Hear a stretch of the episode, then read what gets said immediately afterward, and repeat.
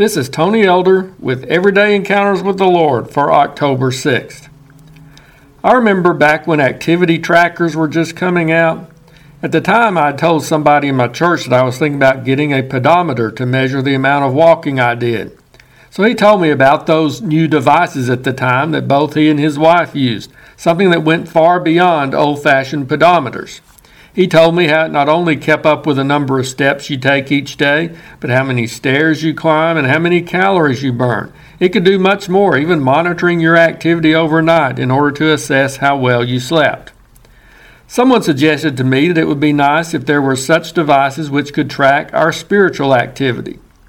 I wonder how that would work. Maybe it would count how many times we prayed each day, along with the total minutes we spent talking to God.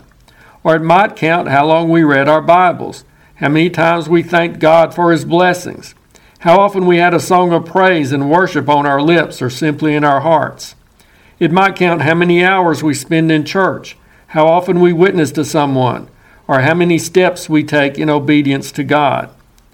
But in a sense, don't we as believers already have a spiritual activity tracker? I'm referring to the Holy Spirit. He's not a device we stick in our pockets, hook on our belts, or wear on a wristband. He actually lives in our hearts. He's with us at all times and wherever we go. He's faithful to assure us when we're walking on the right path and lets us know that all is well with our souls. But He's just as faithful to prick our hearts when we take a wrong step, when we're neglecting those valuable spiritual disciplines, and when we've just generally become a little lazy in cultivating our relationship with the Lord. However, the Holy Spirit doesn't force us to be spiritually healthy. Those activity trackers don't make us physically fit.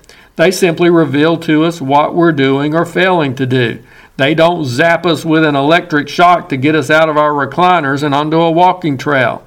They create a report of our activity if we're interested enough to push a button to see it.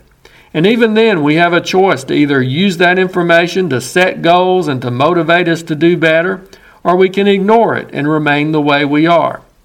Likewise, the Holy Spirit will convict us of sin, guide us into truth, and show us the right pathways to travel.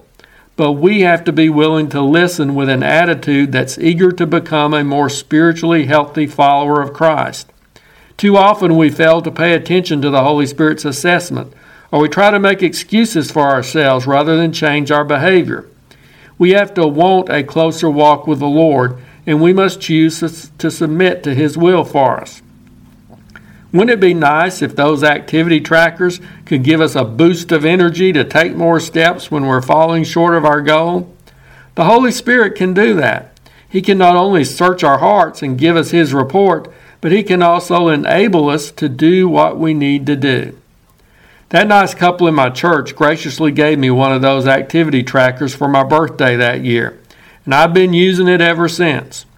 Are you making use of the Holy Spirit as the one who can show us where we stand spiritually and who can help us take more steps toward a better walk with God? If you're interested, Everyday Encounters with the Lord is available in both book and ebook formats. And now I pray that you'll encounter the Lord today in your own everyday experiences.